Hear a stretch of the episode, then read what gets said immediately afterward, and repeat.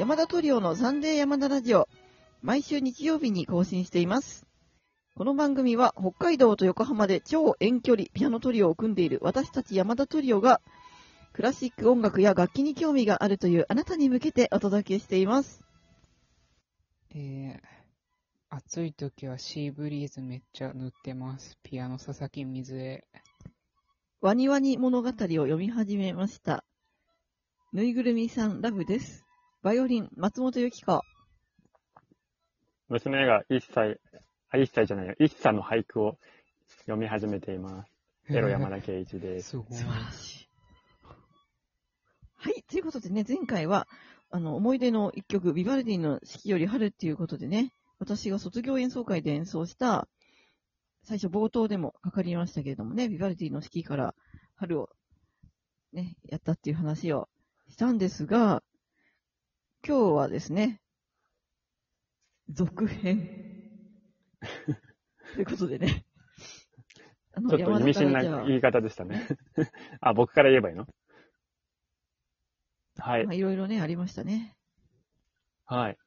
実はですね、まだお松さんのその卒業演奏会が、えっ、と、3月18だったかな？19日あじゃあ19か結局一緒だったの ?19 ですよ。ね。うん。そう、一緒だったんですけど、もともと僕がね、3月12日だったんですよ。で、えっ、と、まあ、あれです、あの、何でしたっけ、東日本大震災の次の日だったので、そうな前の日に。大地震があって、で僕の演奏会潰れ、流れたんですよね。長野県だったんですけど、そこもかなり揺れて、東京からとかもね、結構先生たちが、ね、聞きに来る人もいるっていうことで、なんかこう、亡くなっちゃったんですよね。ちょっとすごい混乱してる時だったんでね。いや、あれもあれで大変ね。で、ぜぜ僕全員の、来る予定だった人全員に、朝ね、なんかね、よ4時か5時ぐらいに、当日のね、電話来て、もうそれで全員にキャンセルの電話。ね厳しい状況でしたね。で、まあ、まあ、いろいろあって、結局、お松さんと同じ日にね、あの、卒業演奏会を僕もすることになって、っていう、いうことになったんですけど、えっ、とですね、まあ、もともと日程も近かったので、まあ、この、ビバルディの式は、後ろにオーケストラっていうか、オーケストラって言い方でいいのかな？まあいいね小編成のね、こう、弦楽と、あれが、チェンバロが入るんですけど、僕もですね、卒業演奏会で、えっ、と、まあ、ハイドンの、あの、第2番の方ですね、この時は。今度弾くのと違って、今度弾くっていうか、もうこれ終わってるのか。そうだ、これ配信する時はね。この間演奏したのとは違って、らしいうんそうでした。違う。いや、まだこれほん、あの、これから弾くんですけどね。それで、えっ、と、その時にもですね、あの、弦楽器とかね、こう、あの、伴奏つけるというので、ふ二つに乗ってもらうとね、お松さんの演奏と僕の演奏どっちにも乗ってもらうと大変ってことで、こう、メンバーの取り合いみたいな風になったんですよね。なんかちょっと言い方悪いけど。それがね、あの私取り合いっていうか、希望した人はね、そっちにいな、いな、あの、二人しかいなかった。いなかった。二人、しか。あ、そう。てか、まあ僕は、その、お同じ学年のね、同期、まあバイオリンの人たちはやっぱお自分がお願いしたいなと思ってたので、それで、お松と確認したら、僕らは良かったんだよね、別に。そうそうそう。ね、あの、その、そしたら先生たちでそうなの。揉めたのか、ね、あそうすの、ごい怒られちゃってね、私が1年生と2年生をね、中心にしたメンバーにして、このメンバーで行きますって言ったら、ダメですみたいに言われて、あなんか上級生じゃないと、みたいに言われてさ、で、あのー まあ、私としては、あの、さっき言ったみたいに色がついてない人たちが良かったっていう、ね、ちょっと尖ったメンバーでやりたかったっていうのがあって、で、結構ね、あの、考えてたんだけど、そう先生たちはやっぱり弾ける子がよ、まあ安定した演奏をしてほしかったんでしょうね。まあね。そう、その気持ちはすごいわかるんですよ。で、あの、今までも通常、こう卒業演奏会の、あの、伴奏を弾く人たちっていうのは結構、ちゃんと弾ける人たちでやるのが普通なんで、まあ私のメンバーが珍しかったよね。いや、そうそう、め、珍しいっていうか、まあ、僕的にはもう自分が乗んなきゃどうでもいいと思ったんだけど、自分も乗ることになったから、本当にだこれ大丈夫かみたいな風に、ちょ、ちょっと思ってています。ま あいろいろあありましたよね。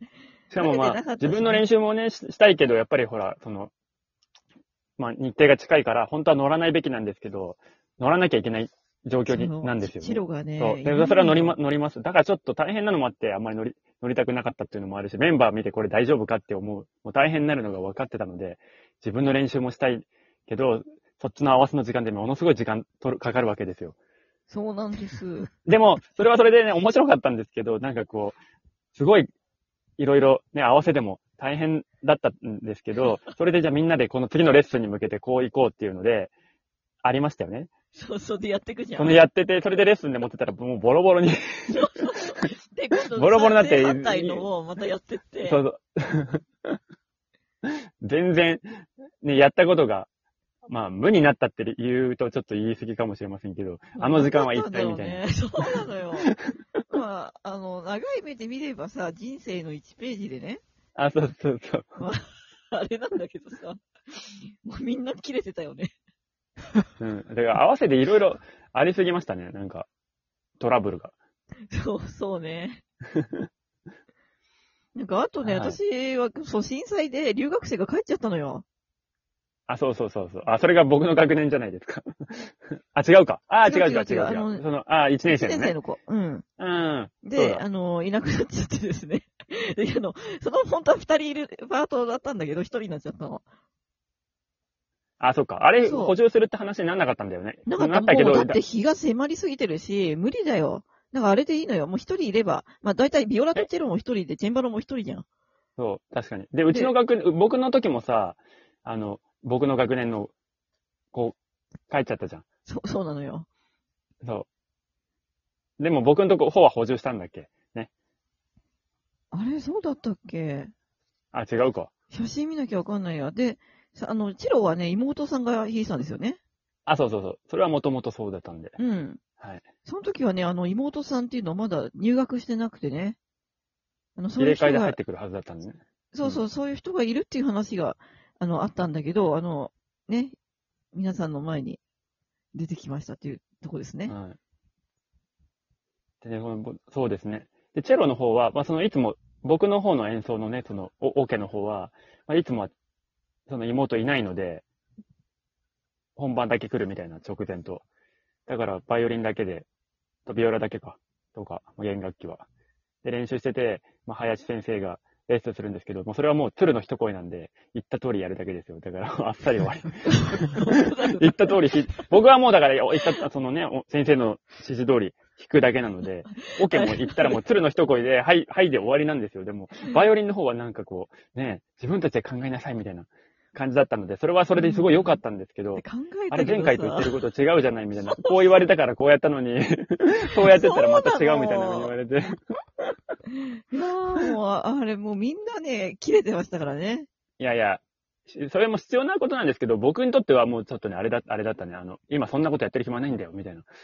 そうなんだよ。でさ、しかもさ、なんか私がいない時にさ、あの、ゲンカルだけで合わせもしてくれてたじゃん。あ、しましたよ。それも参加しましたよ。そう。あれもね、何ですか？あの、つまり、私がいない状態で、カルテットだけの？伴奏だけの練習です。そうそうそうそう。んで、チェンバロもいなくてみたいカルテッな。トってことですか？違う？あの、バイオリン、バイオリン、ビオラチェロの人だけ？で、チェンバロもいなくて、私もいない状態？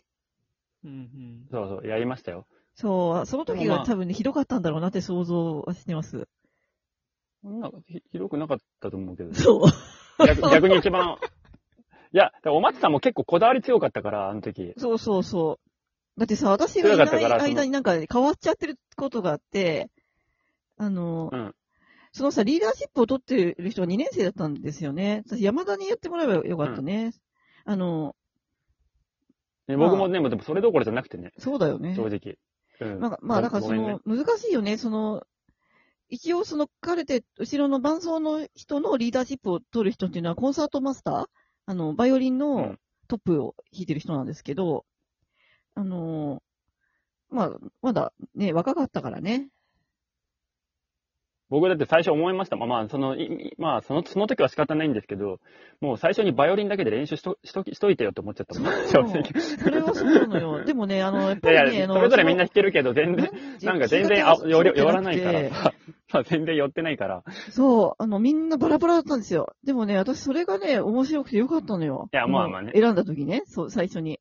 まあね。そう。でもまあ、あの、最終的にはね、あの、いろ、いろいろあってね、よかったかなと思ってます。あの、いろいろね、角が取れてね。あ、もちろん。うん。いや、だから僕もささっきこの前回の話でね、こう、最初に言いましたけど、最初、そそういうメンバーとか、メンバーこれ大丈夫とか思ったので、じもう大変になるのにがメインに見えてたので、私も思ったよ。メンバーだけじゃなくてね、こう、お松さんだし、こだわり強いし、最初あんまりやる気なかったっていうか、やりたくなかったんですけど、やってたらこう、ね、良くなっていったので、あの、あ、あの、ビバルディも好きになりましたし、まあ面白かったですよ。感謝してますよ。まあね、だからね、あの、ああいうね、ラディカルな、ね、ことをやるのもいいんですよ、たまには。はい。でもまあ、その 時期がね、大変なあ、時期だっ。たっていうあそうそうれ、あれでね、まああ、それだけです。そう、はい。私もさ、あの、あの曲だけじゃないからね、他にも2曲あって、あの結構、うん あの、テンパってましたけどね。私でも一番ね、ストラビンスキーが難しいんだけど、あん中では。あの、ストラビンスキーが一番安心して弾けてましたね。まあ、水江ちゃんだからっていうのもそう、あの、まあ、コンシェルジュがね、長くやってたんだよね。そうなのそうなの曲よりね。4月からやってたからね、あれだけはね。うん4月からやって3月にやってたの？そう、1年やってましたね。だからね、あの、よかった余裕だったもんね、もうね、最後。だから、後の2曲に集中できて、シューマンとね、よかったです。はい。ということでね、今日も、えー最後まで聞いてくださってありがとうございました。ぜひ、えーアプリからお聞きくださっている方は、画面の下の方にあるハートと笑顔とネギを連打してください。それでは、あなたに素敵な音楽との出会いがありますように、また来週お会いしましょう。ありがとうございました。ありがとうございました。ありがとうございました。